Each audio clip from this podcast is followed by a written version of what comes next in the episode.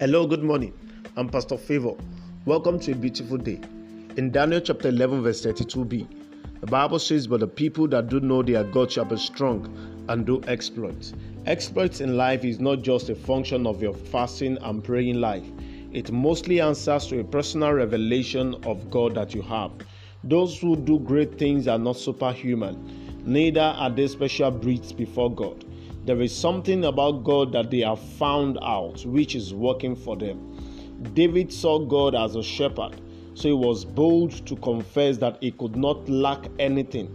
What you know about God is what puts you in command over the challenges you pass through.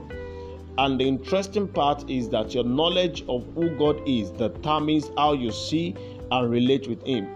If you see Him as a father, you will enjoy a father child relationship.